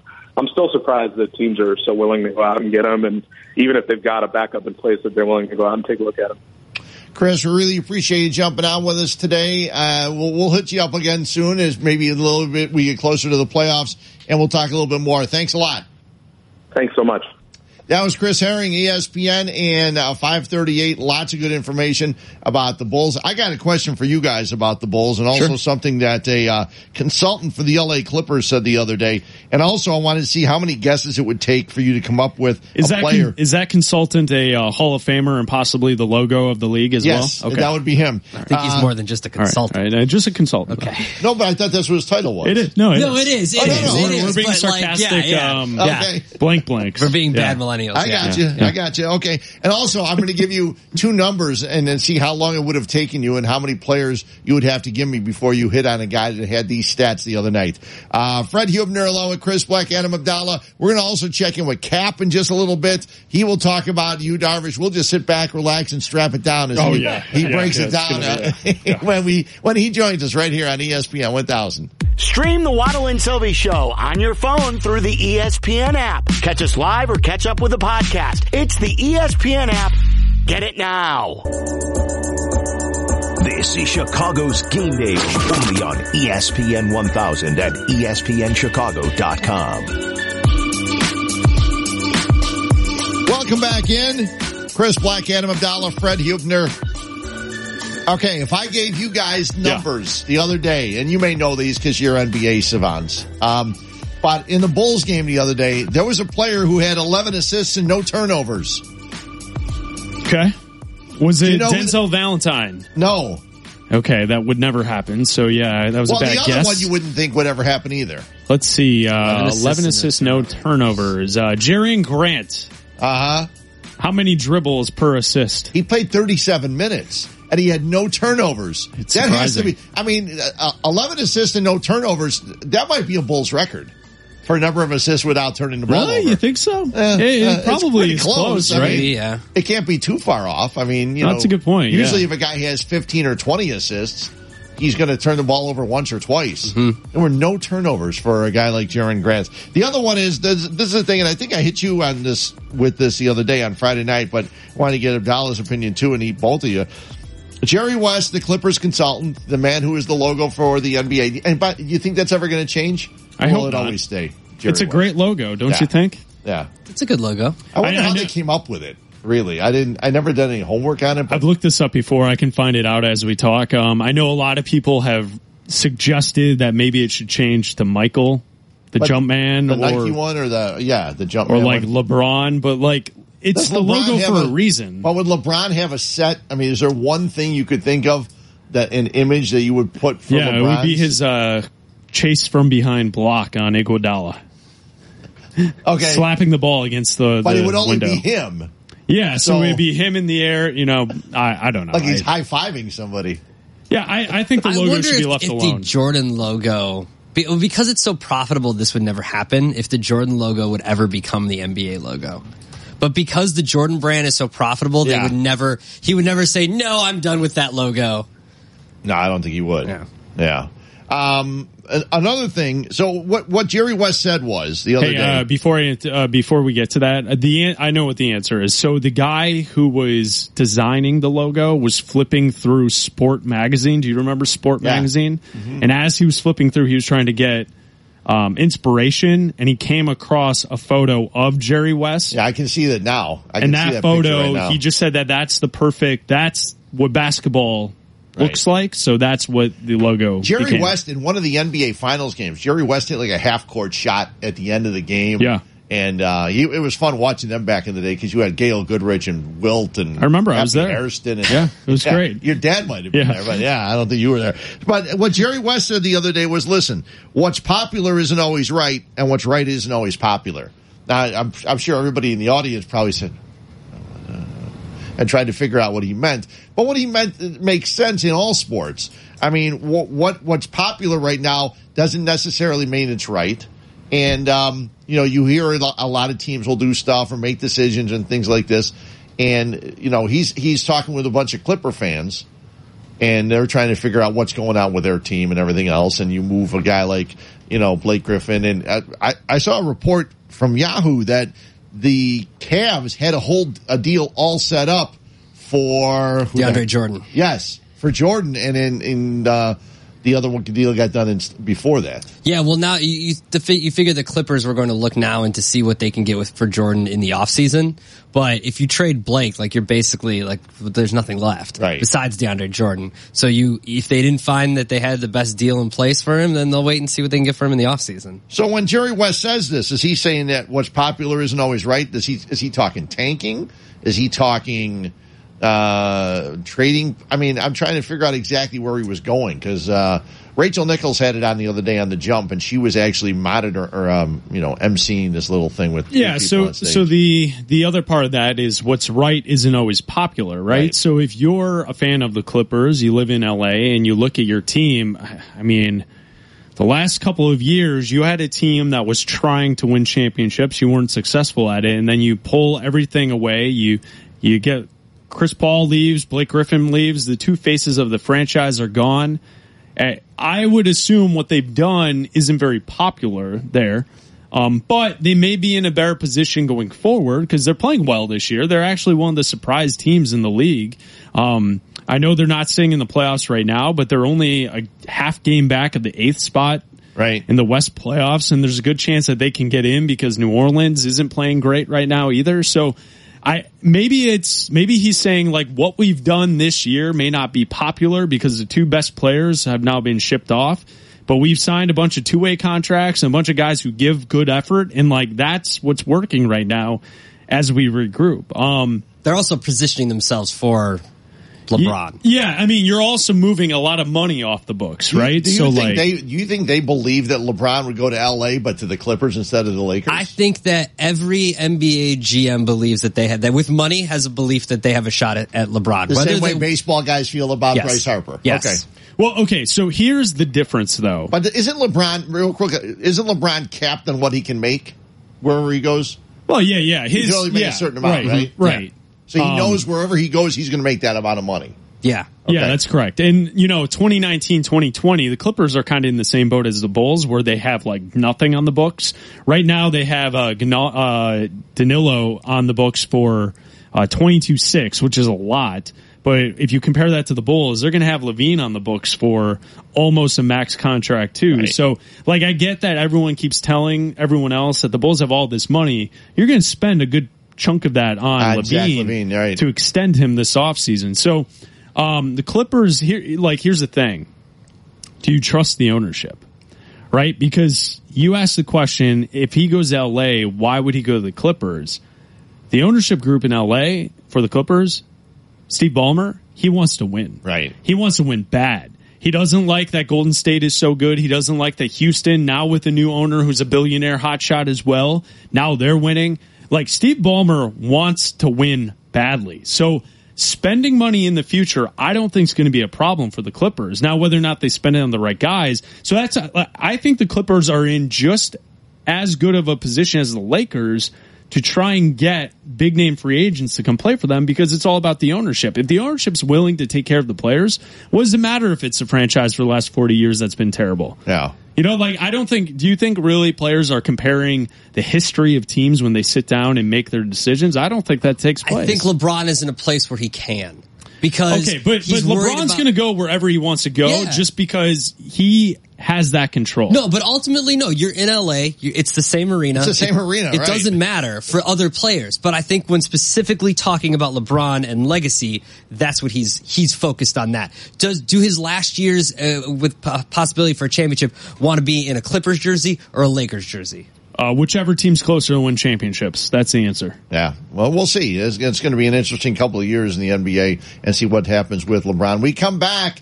We've been talking about Yu, Darvish. We'll get the thoughts of uh, David Kaplan. I got an idea. He's going to like what uh, Theo did. Oh. We'll talk about that and much more after this on ESPN 1000. This is Chicago's Game Day only on ESPN 1000 and E ESPNChicago.com. Welcome back in. Fred Hubner along with uh, Chris Black, Adam Abdallah. We've been talking a lot about the Chicago Cubs and why not. We've been waiting for weeks. Heck, it seems like months. We've been waiting for the Cubs to get a, another starter to round out their rotation, and they did. Six years, 126 million. Yu, Darvish, and besides Jesse Rogers, one of the happiest guys is our next guest. You hear him uh, Monday through Friday from 9 till noon. It is David Kaplan. Hey, Cap. Good morning, boys. How we doing? He got an extra bounce in his step this morning, doesn't he? God. Hi, Cap. So, did, you, did you bowl well What's up, today? boys? How did, we doing? Did you bowl better today because you knew that that Darvish was uh, was locked up for the Cubs? You I- had a five man rotation. Was- Everything was great. Up and down bowler today. First game. Haven't bowled in three weeks. I've been do- gone doing basketball. First game, I struck the first eight. And I'm thinking, can we get there finally and get a 300? And then I split in the ninth and then finished with a spare strike 256. And the next two games were awful. I'm honestly surprised you didn't intentionally bowl 126. Actually, I think the last game I might have bowled a 126. Of course you did. Solid. Good. So, so what were your thoughts? What were your thoughts when you first heard it yesterday? Uh, that the Cubs actually ma- finally made the decision. Darvish agreed. They got the six years, one twenty six. What was your first thoughts when you heard it? Uh, you know, when you hear six years, the first thing you think of, you go, ooh, six years. That's a lot of years. But then you realize the average annual value Darvish was looking for thirty million a year, and they got him at twenty one. And then you think, well, I guess I could accept. You know, everybody's got to give a little in a negotiation, and so here you get him for six years, but he has an opt out after two. So maybe he pitches great for two years and he opts out, and the Cubs say, you know what? We've got a couple prospects that are now ready to pitch, and we're moving on. All you have to worry about is that for the next two years, your window to win a World Series is wide open. You get this really good young position core, and now you've got all your pitching locked up, so you know for the next two years at least, everybody's back. Cap, heading into the season, now that you have Darvish instead of Arrieta, how much better is this Cubs rotation? I think it's markedly better than a year ago. Uh, I think Chatwood's an upgrade over John Lackey for sure, and I think Darvish is an upgrade over Jake Arrieta. So, you know, again, this can all change when somebody grabs their elbow or their shoulder and goes, "Uh oh, God forbid." But if everybody's healthy, they have upgraded their pitching rotation. Uh, they don't have an ace closer, but maybe Brandon Morrow is an ace closer in waiting. So we'll find out. Uh, they, this is also a team not with the World Series hangover now that should be coming back hungry to say, yeah, we weren't real happy with 2017. Yes, we got to the NLCS, but it was a slog the entire year. Maybe, just maybe, now it's time to take the next step. Are you worried though that they spent for Lester, they spent for Darvish, they spent for Heyward, they've got Rizzo, they've got Bryant, they've got Schwarber, they've got Russell. Are you worried that ownership is going to go, you know what? We're good. We went to a World Series this year. We won a World Series. Whatever they end up doing this year, we don't need Bryce Harper. Uh, well, I'm not saying that Bryce Harper is the be all end all. I mean, because if they don't get Bryce Harper, it doesn't mean ownership wasn't ready to spend. Uh, you know, maybe they go get Manny Machado. Maybe Aramis Ademan, who's one of their top prospects, all of a sudden is ready to play. Whoa, that guy's a stud. You know, Bryce Harper's a really good player, but I, I challenge anyone to go look at his numbers for his career. He's only had one season in his career where he's hit more than 29 home runs. No, this is not Alex Rodriguez in his prime. This is not a Hall of Fame bound player right now based on the numbers. He's a really good baseball player. And maybe he'll have a monster year this year going into free agency. But would I like to see him in the Cubs outfield? Sure, who wouldn't? He's a really good player. But, you know, 300 plus million dollars for the numbers he's put up, I, I'm not all in yet. I got to see more. Cap joining us here on ESPN 1000. He'll be back tomorrow to break everything down all day long from 9 until noon. He'll probably talk tanking and the Cub, the Cubs, the Bulls weekend. Uh, the only thing we have to worry about now, or Cubs fans have to worry about now, I almost included myself, um, is who's going to lead off. And, you know, is it going to be a month and a half of talk about who's going to lead off? Because really, Cap, what other questions do you have about this team going in besides injuries? You can't, you can't worry about injuries until they happen. But what other questions does this team have now that they have the rotation set? Uh, I think that there's still a question mark at closer. You know, I think you look at the closer spot and go, okay, that kid, Brandon Morrow, that guy, Brandon Morrow, pitched pretty well for the Dodgers but he pitched a lot of innings. Is he ready to be a closer now where he only pitches in the ninth inning? I don't know the answer to that yet, Brett. So that's certainly a question. Uh, Wade Davis had a great year. Is this kid going to be that good? I don't know. Uh, so that's one. And then I think the the leadoff thing is overrated. I think that's old school baseball. I think that's, oh my God, I got to get a little flea at the top of the lineup who gets on, and then the next guy hits behind him and then my thumpers come up. Baseball's different today, and you've got why can't Kris Bryant lead off? He runs well, he gets on base, he's an elite base runner, he puts the ball in play, and he gives you power. Tell me why Kris Bryant can't be the leadoff guy. Well, he's not going to get any RBIs. That's the one thing. But No, well, a- RBIs a- are overrated. RBI Yeah, is a yeah. team stat, Fred. Come on I've now. heard. That's what I've heard. Uh, So. Cap, uh, have the Cubs done enough this offseason to uh, move ahead of the Dodgers as the favorite in the NL? Uh, I have them as the favorite in the NL. Again, the Dodgers have a really good team. They went into this offseason going, we've got to reset our cycle on the luxury tax. And by doing, you know, some of the things that they either have or have not done, you know, they haven't really greatly, vastly improved their team. Again, they have a lot of talent. They're really, really good, but are they ready to be, you know, the best team in the National League again? We'll see. They lose Darvish out of their rotation. And I trust, you know, the numbers say if you look at their pitching staff, you go, wow, guys paid two hundred some million last year, and that was your entire team. They had a lot of guys they were paying a whole lot of money that didn't even contribute, like Adrian Gonzalez. Now he's gone. They've traded him away to reset the luxury cycle for them because the penalties are so punitive if you continually exceed the luxury tax. The Yankees are trying to do that, and it all worked out in favor of the Cubs, who still have not reached the luxury tax. I think they're 11 million under, which gives them the ability to maybe make a move or two in season if they need to. Uh, I'm not going to say the tsunami word. I'm going to use the avalanche word, given our Oh, weather okay. here All right, in uh, Chicago. When does the uh, avalanche start, or is this is this the snow, the small snowball that starts the avalanche? I think this is the small snowball that starts the avalanche, and then the wet, the winter warm up that we're going to get in terms of weather will melt everything into a tsunami of China. Is that, is that the hot stove? Now that it, now that the hot stove is lit. Oh, So I've got to think that i- i- look at some point. I don't care if it's Scott Boras or who it is. They're going to sit there and go, guys, the clock's ticking and the game has changed. Yu Darvish got 121 or 126, 21 a year. Jake, here's the money, man.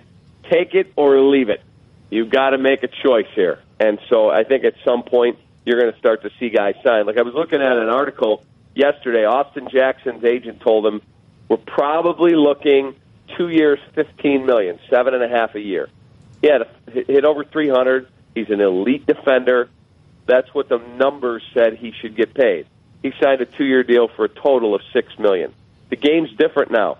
Guys are not going to pay stupid money with a luxury tax staring them in the face for guys that they deem to be good players, but not oh my god.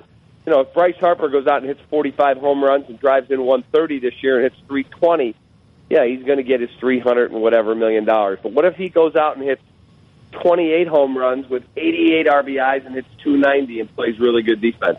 Is that a 350 million dollar player? I say he's not. We'll see what he does. Hey, Cap, rest the arm up for tomorrow after your, your day of bowling. I'm sure you're going to be a little sore. Get to work out in tomorrow. And uh, the guys will see you here tomorrow at 9. I look forward to it. Get ready. Game on, baby. See you tomorrow, Cap. See you, Cap. Thanks a lot. See you, boys. Have a good day. David Kaplan, uh, right here on ESPN 1000. Quickly, breaking news at the Olympics. Oh no. Oh, Ca- no. Canada's Kaitlyn Lawes throws the wrong curling stone. Okay, so it was. Did someone place it in her? I don't know. I in just- her bag. Do I- they have curling bags for their curling stones? You know, these or- stones are like these big, like Yeah. cement things, kind of. Do people have their own like? You know how you can take a baseball and you can rub the baseball and get it right Yeah. the right groove. Do, do they do I this think with the stone? I don't think so, but I'm looking at her, at her video right now, in uh, Canada against Korea, and uh, I thought you were going to give me the NFL news. well, there's Oh, NFL Frank news? Wright? Yeah. Yeah, Frank Reich has emerged as the favorite Oh, yeah. to become the Colts coach. That's from Schefter. So, so did I. I thought that, that that's where he was going with that. That's like Olympic news. That's I was like, oh, good. We're gonna slip this in at the No, no, end. no. All right. See, that's only a possibility. This, this, This happened. She, she actually threw one with the yellow handle, which was Korea's, not the red handle, which was Canada's. So did that happen today, or did Just it happen now. yesterday? And they're showing it today because we're a day uh, behind, and You'll the see Olympics tonight. are all. You'll oh, see it tonight. will tonight. we see it in prime time? We'll see it in prime time. Yeah, with- Tariq yeah, lead okay. right to it. Yeah. Yeah, live coverage or prime time coverage that was taped beforehand. That's I'm right. sorry that the Ugh. Olympics aren't in your time zone. Come on, we're the only country that matters. Thanks to Kelly Crull, Chris Herring, and uh, Cap. Listen to Cavs and Celtics at 2 right here on ESPN 1000. USA.